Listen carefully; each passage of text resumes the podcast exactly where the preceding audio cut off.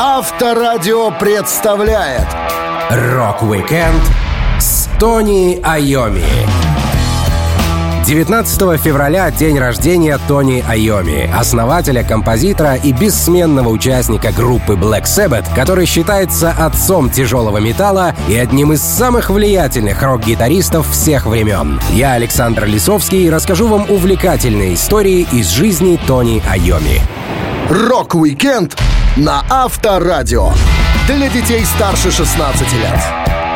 Известный гитарист и композитор Тони Айоми рос в необычной обстановке. Его мама — сеньора из Италии, чья семья владела виноградниками, но с бабушкой и дедушкой по маминой линии Тони общался мало. Зато второй его дед был суперзвездой для любого ребенка. У него был свой кондитерский бизнес. Тони вспоминал. Дедушка отлично ладил с детишками. Он всегда давал мне полкроны, когда приезжал в гости, и немного мороженого, и колбасы, и макарон. Можете представить, как я обожал навещать дедулю. Мы жили над его магазинчиком мороженого, мороженки от Айоми. Дедушку и бабушку я называл Папуля и Бабуля. Они перебрались в Англию из Италии в поисках лучшей доли, намереваясь открыть тут мороженое дело. Наверное, это была крошечная фабрика, но мне она казалась огромной. Гигантские бочки из нержавеющей стали, в которых взбивалось мороженое. Это было нечто. Я мог запросто зайти туда и съесть, что захочется. С тех пор я никогда не пробовал ничего вкуснее. Тони Айоми родился в четверг, 19 февраля 1948 года в больнице Хитфилд Роуд на выезде из центра Бирмингема и был единственным ребенком у Энтони Фрэнка и Сильвии Марии Айоми. Родители музыканта были очень импульсивны. От них доставалось и самому Тони, и тем, кто попадался под горячую руку. Гитарист вспоминал. Папа часто терял самообладание, мама тоже, потому что из них перла итальянская натура, а она довольно необузданна. Я видел, как мать пыталась ударить отца бутылкой, а он схватил ее руку, чтобы защититься. Это было чертовски ужасно, и на следующий день они болтали, будто ничего не было. Очень своеобразно. Однажды они дрались с соседями, мама была на заднем дворе, и кто-то сказанул что-то о нашей семейке. Я выглянул в окно своей спальни и увидел, как она, свесившись с заборчика, лупит соседскую дамочку метлой по голове. Вмешался папаша, а затем и муж этой тетки. Началась драка через изгородь.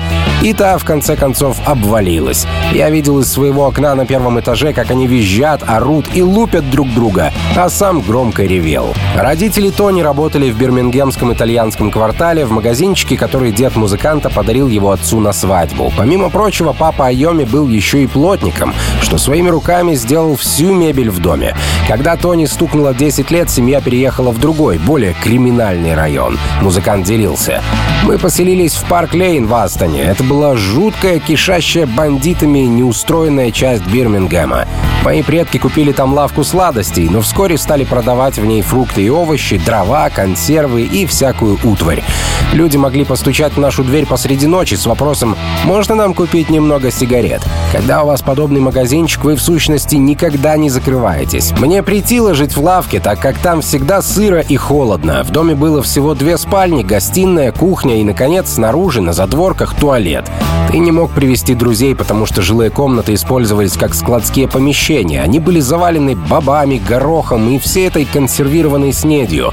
Так мы и жили. Тебя постоянно окружали чертовы коробки и прочая хрень. Чуть позже в комнату Тони подселили Фрэнки. Родители пытались дополнительно подзаработать и взяли себе квартиранта, который был неплохим парнем, но его присутствие сильно стесняло Айоми-младшего. Он говорил, «Мне было 11, а Фрэнки 14 или 15 лет, и мои предки стали уделять ему больше внимания, чем мне. Тем не менее, через пару лет Фрэнки съехал, а у меня начиналась новая, взрослая жизнь». Rock-Weekend с Тони Айоми на Авторадио. Школьная пора гитариста Тони Айоми была временем, когда он учился выживанию. И эти уроки Тони усвоил очень хорошо. Все знают, что во время учебы он встретил Оззи Осборна, но о другом приятеле Айоми было известно гораздо меньше. Гитарист вспоминал. «Я начал ходить в школу на Бёрчфилд Роуд. Ты поступаешь туда примерно в возрасте 10 лет, учишься до 15, а затем выпускаешься. Школа находилась где-то в 4 милях от нашего дома. В том направлении ходил автобус, но он был постоянно постоянно переполнен, и поездка стоила пенни, так что я экономил, ходя пешком. Там я встретил своего самого давнего друга Альберта. Мы с Альбертом были маленькой бандой, надевали кожаные куртки с надписью «Команчи» на спине. Школа пыталась запретить нам носить эти куртки, но у меня не было другой одежды. Мои родители просто не могли себе позволить потратиться на чертову школьную униформу. Все, что у меня имелось, пара джинсов и эта кожаная куртка. В те времена подход к воспитанию детей был весьма своеобразный. Тони не любил учиться и не часто посещал занятия, поэтому получал от всех понемногу. От преподавателей в школе и от родителей дома. Он говорил, «Директор мог сам задать тебе трепку своей собственной рукой. Он мог согнуть тебя и отстегать по задней части просто или туфлей. Один из учителей даже применял для порки здоровенный компас. Дети подкладывали себе в штаны книжки так, что тебя сначала проверяли. Это называлось «шестерка самого лучшего», что означало «шесть ударов тростью». Учителя были довольно милые и представляли тебе выбор. Как ты хочешь, по заду или по руке? В школе я ненавидел математику и находил ее до узкой нудной, поэтому я что-то вытворял, чтобы меня выгнали. Иногда мне даже не приходилось ничего делать, столько я заходил, как мистер Уильямс сразу кричал «Пошел вон!». С другими учениками в школе у Тони не было никаких проблем. Он с Альбертом заранее позаботился об этом, обучившись всем необходимым бойцовским навыкам. Причем эти навыки были очень важны в тех районах, где жили ребята. Айоми говорил, если ты шел по улице, пацаны запросто могли вышибить из тебя все дерьмо или даже порезать. Тогда я стал упражняться, таскать тяжести и все такое. Я хотел быть способным защититься. Я начал ходить на дзюдо и карате, пока не занялся боксом. Поначалу я просто не хотел, чтобы ко мне приставали, а потом реально втянулся. Натренировавшись, я и Альберт стали ходить по дороге в школу как забияки. Никто не лез к нам, потому что все знали, что мы можем отлупить их. Даже старшие ребята оставили нас в покое. Эта школа полностью держалась на насилии. Там могли запросто зарезать, и какое-то время я даже носил с собой нож. Возле лавки родителей Тони был пустырь, где постоянно собирались бандиты. Банды в то время были локальными и часто устраивали поединки район на район. Айоми неоднократно предлагали вступить в одну из группировок, но он отказывался. Он говорил, там, где мы держали лавку, орудовала астонская банда, и они хотели, чтобы я присоединился к ним. Тогда мне было 12 или 13. Я пару раз тусил с ними, но так и не вступил в банду. Свое будущее я представлял как-то связанным с боксом. Скажем, я мог бы стать вышибалой в клубе. Иногда я представлял себе, как стою на сцене, охраняя музыкантов и смотрю в толпу. Я хотел драться на публике, делать шоу. И вот я дожил до того момента, когда воплотил в жизнь свои мечты. Но играя на гитаре безо всякого мордобоя. Рок-викенд Тони Айоми. На Авторадио.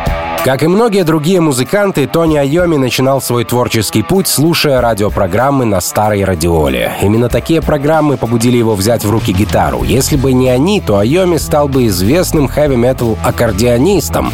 Он рассказывал, что все шло именно к этому. Музыкант делился. Мой отец и его братья играли на аккордеоне. Они были довольно музыкальной семейкой. Чего я страстно желал, так это барабанную установку. Очевидно, что места для нее у меня не было, и мне бы определенно не позволили дубасить по ней дома, так что выбор был или аккордеон, или ничего. Я начал играть, когда мне было примерно 10. У меня до сих пор сохранилась фотография, где я ребенком на заднем дворе сжимаю мой чертов аккордеон.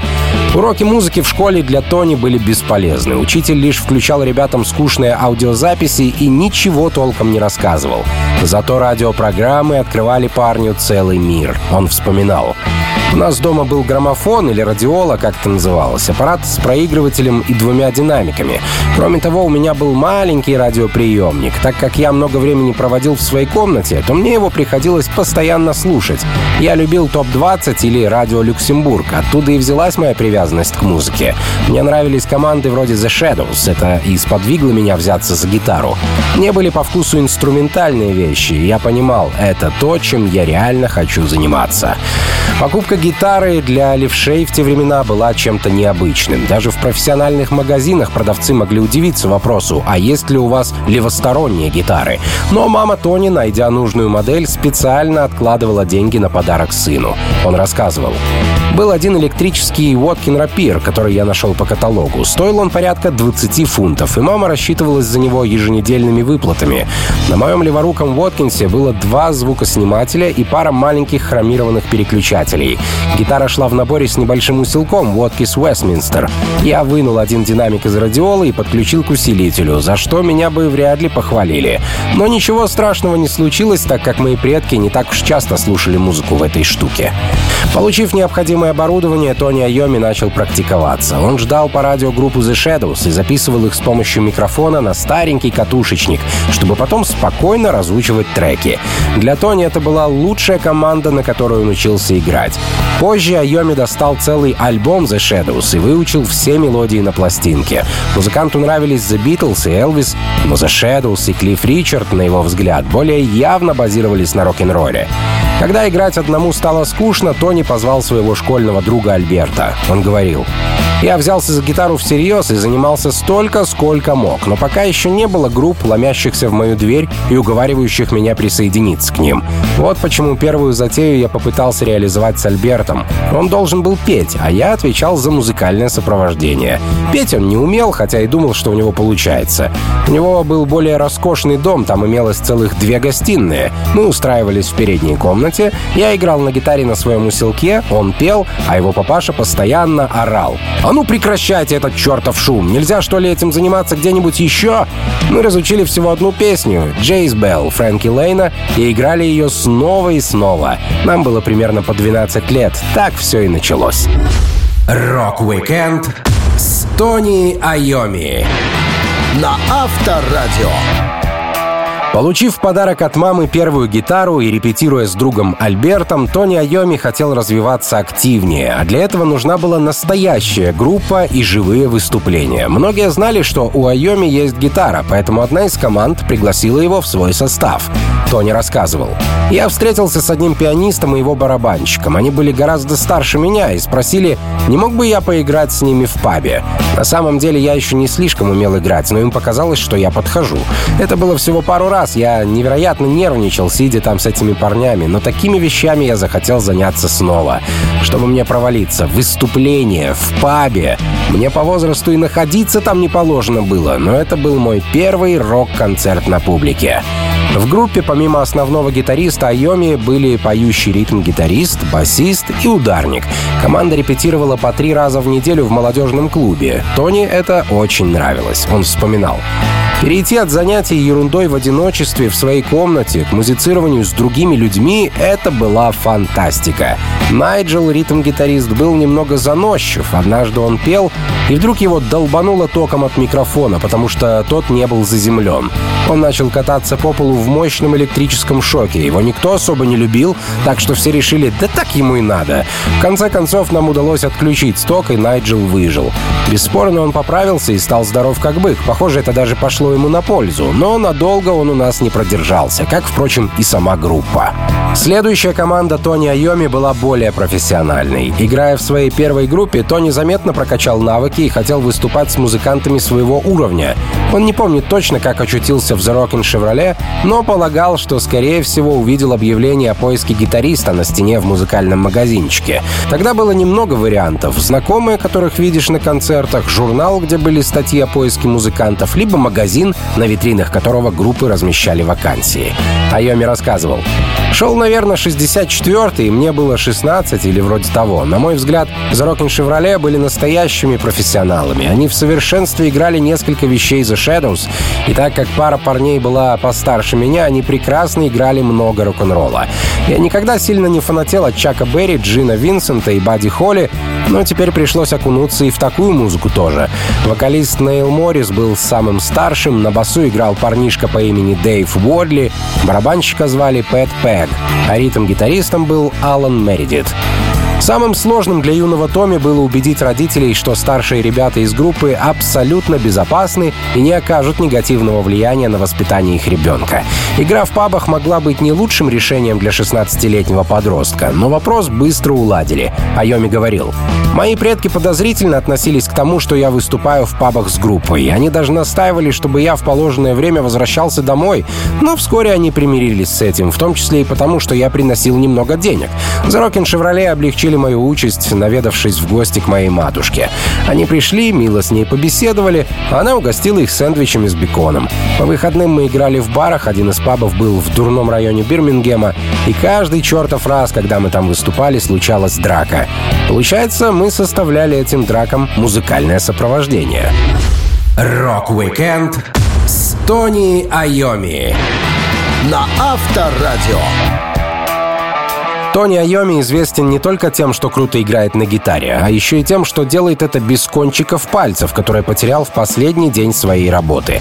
Честно говоря, музыканту всегда не везло. Самое первое его воспоминание уже было связано с падением. Тони говорил, «Первое, что я помню в своей жизни, это как моя мать несет меня вниз по крутым ступенькам. Она поскользнулась, а я полетел и, конечно же, приземлился прямо на голову. Может, поэтому я и стал такой, какой есть». В шестилетнем возрасте Тони поскользнулся на гравийной дороге и получил шрам на лице на всю жизнь. Позже этот шрам стали прикрывать фирменные усы музыканта. Но случай с последним рабочим днем на заводе оказался одним из самых трагичных моментов в жизни гитариста. Он играл с командой The Birds and Bees, что собирались в тур по Европе, поэтому увольнение с завода было единственным правильным решением. Айоми говорил, я вышел на работу в пятницу утром, в мой последний рабочий день, и во время ланча заявил матушке, что не вернусь отрабатывать до вечера. Но она сказала, что я должен идти, дабы покончить с работой должным образом. На заводе одна женщина изгибала металлические детали, а я их сваривал. В тот день она не пришла, поэтому меня поставили за ее станок. Это был большой гильотинный пресс с ножной педалью. Закладываешь лист проката и нажимаешь ногой на педаль, а он с громом опускается, изгибая металл. Я нажал на педаль и опустил пресс себе на правую руку. Рефлекторно я отдернул ее и оторвал подушечки пальцев. Распрями ладони, проведи черту между кончиками указательного пальца и мизинца. Выходящие за эту линию части средних пальцев мне оттяпало. Там торчали голые костяшки, кровь была повсюду. Я был в таком шоке, что даже не чувствовал боли в руке. В больнице Тони пытались пришить кончики пальцев, но ничего не вышло, поэтому пересадили кожу с его руки на костяшки, и со временем все прижилось. Но это уже не были полноценные пальцы. Для гитариста это стало огромной трагедией. А Йоми впал в уныние, он не выходил из дому и никого не хотел видеть, пока однажды к нему не пришел бывший начальник. Музыкант вспоминал. Управляющий нашего завода Брайан часто приходил проведать меня. Он заметил, что я впал в глубочайшую депрессию и однажды притащил мне одну сорокопятку и сказал «Ну-ка поставь». Я ему «Нет, не буду, не хочу». Слушание музыки было определенно не тем занятием, что могло бы меня подбодрить в тот момент. Он сказал «Ну, я думаю, ты должен, потому что я тебе сейчас расскажу, в чем дело. Этот парень играет на гитаре всего двумя пальцами. Это был великий цыганский гитарист Джанго Рейнхард, родившийся в Бельгии и черт побери, он был великолепен. Я понял, что если у него получилось, то может получиться и у меня. Это было чудесно со стороны Брайана. Он был настолько внимательным ко мне и купил эту пластинку. Я не знаю, что произошло бы, не будь этого случая. Услышав музыку Джанга, я был твердо настроен что-то предпринять, вместо того, чтобы сидеть и причитать.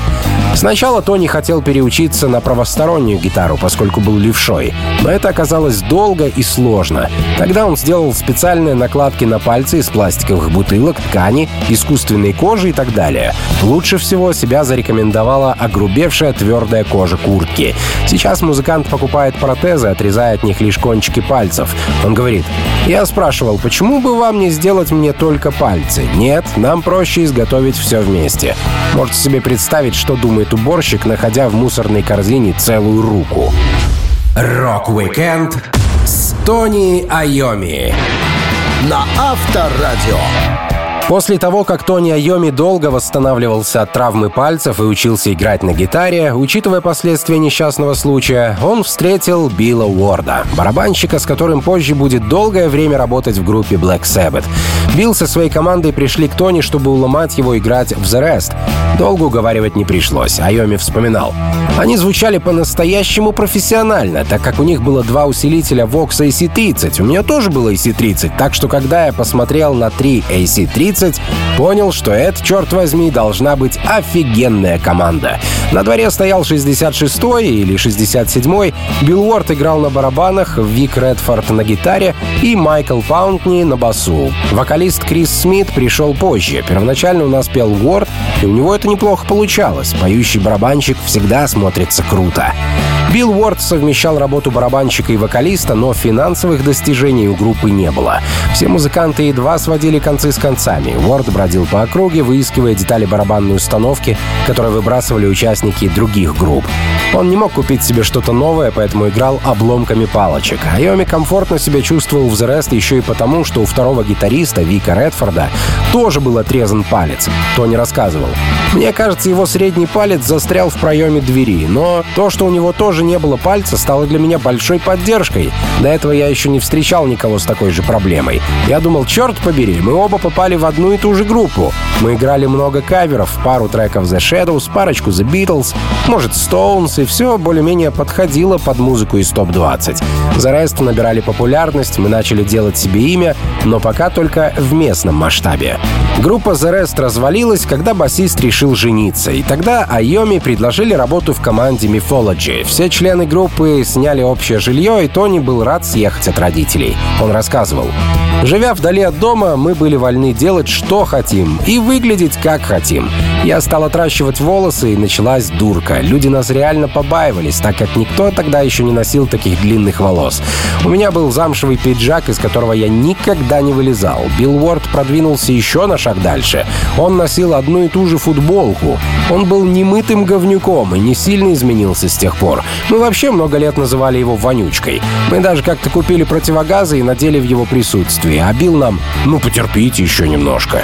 Позже эта шутка стоила музыкантам нервов. Когда полиция остановила их машину и заметила противогазы, то решила, что ребята едут на ограбление и забрала их в участок для выяснения обстоятельств. Через некоторое время мифология распались, у некоторых участников были проблемы с законом из-за наркотиков, и Айоми с Вордом вернулись по домам. Музыкант делился. Мы с Биллом держались вместе, мы хотели собрать новую команду, так что начали подыскивать вокалиста. В музыкальном магазине мы увидели объявление, гласящее «Оззи Зик концерт дать рад, у него есть аппарат». Я сказал Биллу, знаю я одного Оззи, но это не может быть он. Мы поехали по указанному адресу, постучали в дверь, ответила его матушка, и мы поинтересовались. «Оззи дома?» Она нам «Да, минутку». Она повернулась и прокричала «Джон, это тебя!» И когда он показался в проеме двери, я сказал Биллу «О нет, забудь, я этого чувака знаю». Это был Оззи, с которым я учился в школе. Рок-викенд с Тони Айоми на Авторадио. Тони Айоми и Оззи Осборн учились в одной школе, и Айоми слишком хорошо помнил Оззи, чтобы взять его в свою группу, когда собирал себе бенд, спустя некоторое время после выпускного. Но Осборн был непривередлив. После того, как Тони и Уорд отказали ему, он нашел другую команду, а уже в эту команду впоследствии пришли все те же гитарист и барабанщик, ранее отказавшие старине Осборну. Так компания собралась вместе. Тони вспоминал. Мы пришли на первую репетицию. Там был еще дружок Оззи Джимми Филлипс, игравший на слайд-гитаре, и какой-то чел выдувал на саксофоне. Гизер был гитаристом, но решил пересесть на бас. Проблема была в том, что у него не было баса и денег, чтобы его купить. Так что Батлер опустил строй на своем Фендере Стратокастере, попытавшись таким образом выйти из ситуации на той репетиции. Я подумал, черт меня раздери. На мое счастье, он потом пошел и одолжил бас в своей бывшей команде. На инструменте было всего три струны, но тогда Гизер Батлер Батлер все равно играл только на одной. Команду назвали The Polka Talk Blues Band. Поначалу ребята играли лишь блюзовый материал. Они написали пару песен и пытались договориться о выступлениях в клубе. Но менеджеры из них были никудышнее. Тони позвонил агенту его бывшей группы Mythology Монике Линтон и попросил о помощи. Девушка устроила новой команде пару концертов, Тони рассказывал. Мы играли в местечке под названием Эгримонт, в той бар. Ко мне подошел крупный шотландский парнишка и говорит, «Вокалист у вас дерьмовый». Я такой, «А, да, спасибо я знаю. Публика была безумной. Когда мы отыграли в Глоб Hotel, вбежал какой-то идиот, который пнул парочку полицейских и убил одну из их собак. Мы как раз выносили оборудование, а Гизер спускался по лестнице в своей хипарской одежде с парой гитар. И тут на него налетает этот парень. «Ты, а!» — Гейзер воскликнул. «Ой, не бей меня, чувак, я мирный!» А потом побежал. Понадобилась целая свора полицейских, чтобы унять чувака и увезти его в тюрьму. Черт побери, какое замечательное начало для новой группы. Почти сразу же The Polka Talk Blues Band сменила свое название на более простое — Earth. И купил автомобиль для перевозки оборудования. Это был огромный вен марки «Комер» с затемненными окнами. Бывшая полицейская тачка с большущей дырой в полу в пассажирской секции. Права на вождение автомобиля были только у Тони, поэтому он заезжал за всеми и разводил всех по домам. Это оказалась незавидная работка, но она позволяла подшучивать над Оззи. Айоми рассказывал. Как-то ночью я нашел улицу в точности похожую на ту, где жил Оззи. Я сказал, ну что, Оз, ты дома? Он выбрался из Вена, а я прокричал, до завтра, пока. А потом я глянул в зеркало заднего вида и увидел, как Оззи пытается вломиться в чужой дом. Такой прикол с ним мы периодически повторяли. Название Earth группе пришлось сменить из-за одного случая, когда их перепутали с командой Тезкой и выгнали с концерта, когда поняли, что все пошло не так. Тони делился. Нас любезно позвали сыграть на вечере, но уже на месте мы увидели, что все люди пришли в бабочках, костюмах и бальных нарядах и поняли, что организаторы заказали не ту команду. Вскоре мы выяснили, что есть еще одни Earth. Простая поп-группа. Мы отыграли одну песню, и буквально все ожидавшие танцулик сорвались. «Это что за д***о?» Нас выперли, и когда управляющий ничего нам не заплатил, мы присвоили себе кипятильник, сняли с задней стены гримерки коврик, укутали в него ножи, вилки и забрали все, что смогли унести. Тогда-то Гейзер и предложил название Black Sabbath.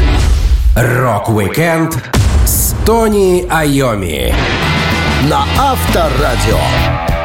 До того, как Тони Айоми начал зарабатывать музыкой, ему приходилось совмещать игру на гитаре с другими, более скучными, но прибыльными видами деятельности. Гитары, репетиции и прочие музыкальные вещи нужно было оплачивать, поэтому в трудовой книжке Тони постоянно появлялись новые записи. Он вспоминал. Предполагалось, что по окончании школы я вольюсь в ряды рабочего класса. Первую работу я получил через отцовского приятеля, у которого была водопроводческая фирма. Все происходило на стройплощадке, и особенно надолго я там не задержался. Я не мог этим заниматься, потому что не люблю высоту. Моим следующим крупным карьерным шагом стало место чернорабочего. Мы делали кольца с винтами. Ты оборачиваешь ими резиновые трубы и сжимаешь. Работа была сдельная, так что ты имел столько, сколько отпахал, но при этом резал себе руки об эти штуки в процессе изготовления. Я подумал, и с этим мне еще играть, так что и оттуда я в скорости ушел. Более интересной для Айоми стала вакансия в музыкальном магазине. Казалось бы, что может быть лучше, чем днями напролет находиться в окружении гитар и получать за это деньги. Магазин находился в центре города и был магнитом для музыкантов, но работать там оказалось сложно. Кто не жаловался. В большом музыкальном магазине у Яргли все музыканты встречались друг с другом, а люди, которые их обслуживали, играли, чтобы показать, как все работает. Я прикинул, что буду делать. Вот так подключается эта гитара, а вот так она звучит. Но вместо этого меня заставили выгребать весь товар из витрин, вычищать все барабанные установки, устанавливать их опять, протирать гитары, ставить их обратно, и я сказал себе, погоди-ка, когда же мне удастся присесть и поиграть? Мало того, в магазине, где работал Тони, было ограбление, и музыканта заподозрили в причастности, поскольку он был новеньким. Айоми вызвали в кабинет, допросили и смотрели косо до тех пор, пока не нашли виноватых и во всем не разобрались. Гитаристу не понравилось, как с ним обращались, поскольку он был практически слугой, а после случая с подозрением в ограблении у него не осталось никакого желания пахать на этой работе, и он снова ушел. Тони рассказывал. Мои уходы со всех этих мест не вызывали одобрения у предков. Мама и папа донимали меня. Когда ты уже найдешь себе нормальную работу, вместо того, чтобы бринкать на своих гитарах? После Ярли я получил работу сварщика, стоившую мне пальцев. А после того, как рука зажила, я устроился в печатающие машинки B&D. Там меня научили водить и дали вен. Задача Тони заключалась в том, чтобы надевать костюм, ездить по офисам и обслуживать пишущие машинки на местах. Ремонтником он был не самым лучшим, и после сборки у Тони всегда оставались лишние детали. Однако такая работа его устраивала, он делился. Мне это действительно нравилось, потому что таким способом я встречал кучу девушек. Пока я занимался ремонтом их машинок, они сидели и болтали со мной о жизни. Впоследствии это сыграло злую шутку, так как девчонки звонили в наш офис и заявляли, что их машинка снова сломалась.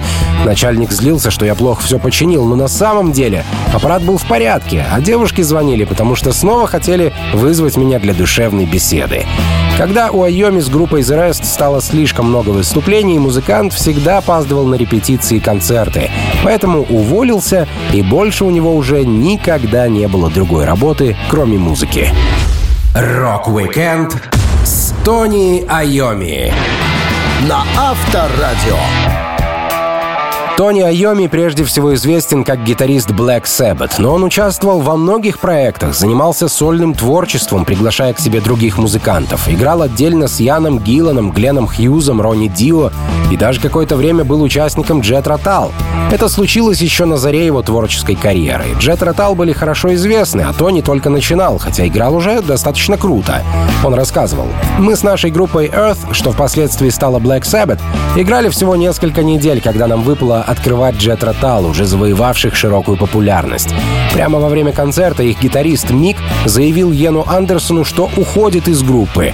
После выступления они спросили, не хочу ли я к ним присоединиться. Я ответил, вот черт подери, я и не знаю. В тот же вечер Тони поведал о предложении своим коллегам по группе, и все сказали, что он должен попробовать. Это был хороший шанс пробиться на большую сцену, однако все оказалось не так просто. Айоми, как и многие другие кандидаты, должен был пройти прослушивание. В зал приехали десятки гитаристов из разных команд, и Тони даже подумывал уйти, но его вовремя остановили. В итоге именно он и стал участником Jet Rotal. Музыкант хорошо играл, предлагал свои идеи, но не чувствовал себя комфортно в группе. Он вспоминал. В Jet Rotal все было строго по расписанию. Ровно в 12 — ланч. Я присел за стол к Йену. Остальные сидели за другим столиком и шептали мне «Нет». Я удивился, что это с ними. А они «Ты сидишь не с Йеном.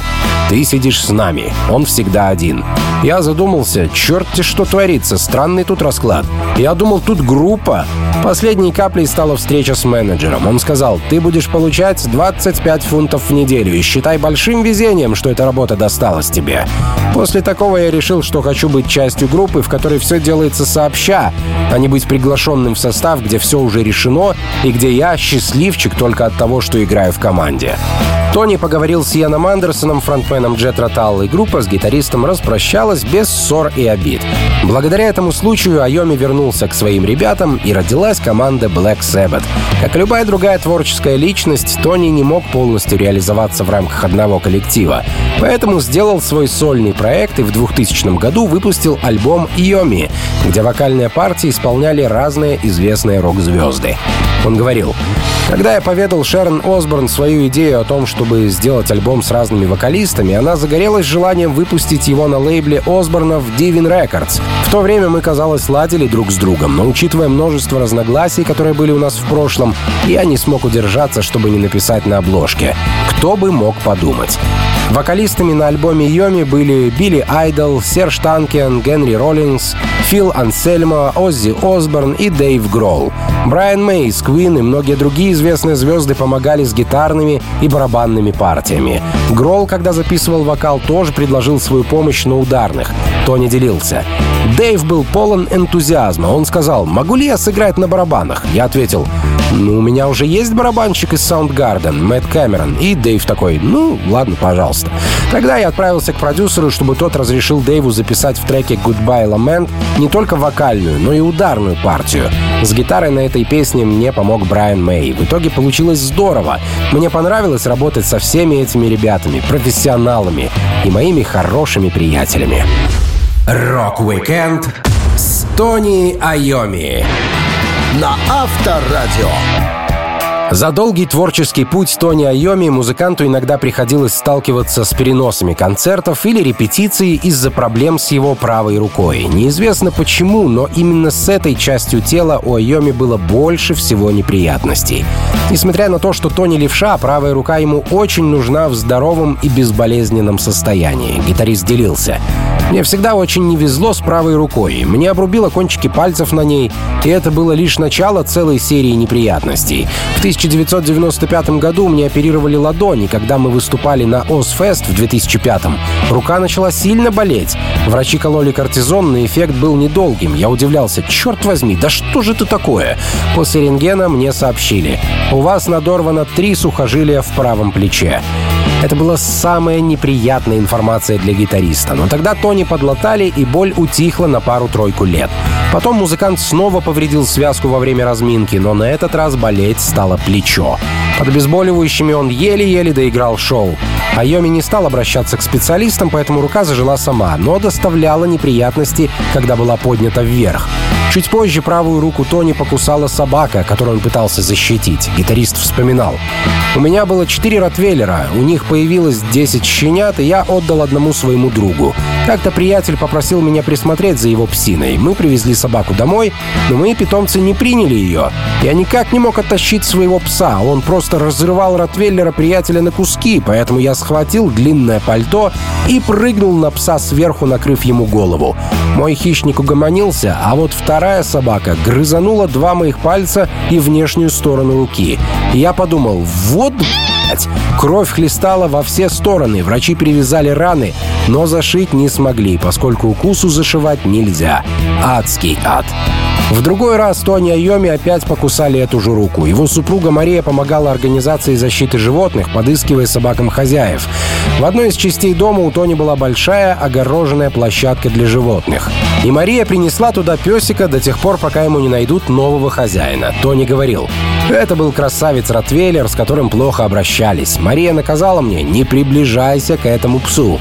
И я почти сразу же приблизился, чтобы погладить его. А он ряв цапнул меня за руку. Потом посмотрел на меня и снова укусил почти в то же самое место.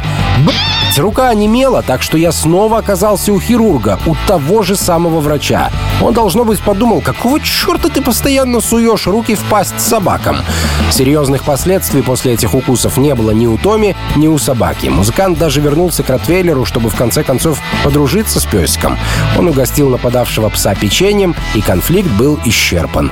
А через неделю питомцы нашли новый дом, где, как говорил сам Айоми, этот пес вполне возможно загрыз своего нового хозяина. После долгих лет игры на гитаре суставы и хрящи Тони Айоми начали разрушаться, поэтому врачи вырастили для него специальную запчасть, которую поместили в руку. Музыкант говорил, «У меня взяли кровь, отослали в лабораторию той же ночью и вырастили из нее новый хрящ, а через день мне имплантировали получившуюся субстанцию, и проблема была решена.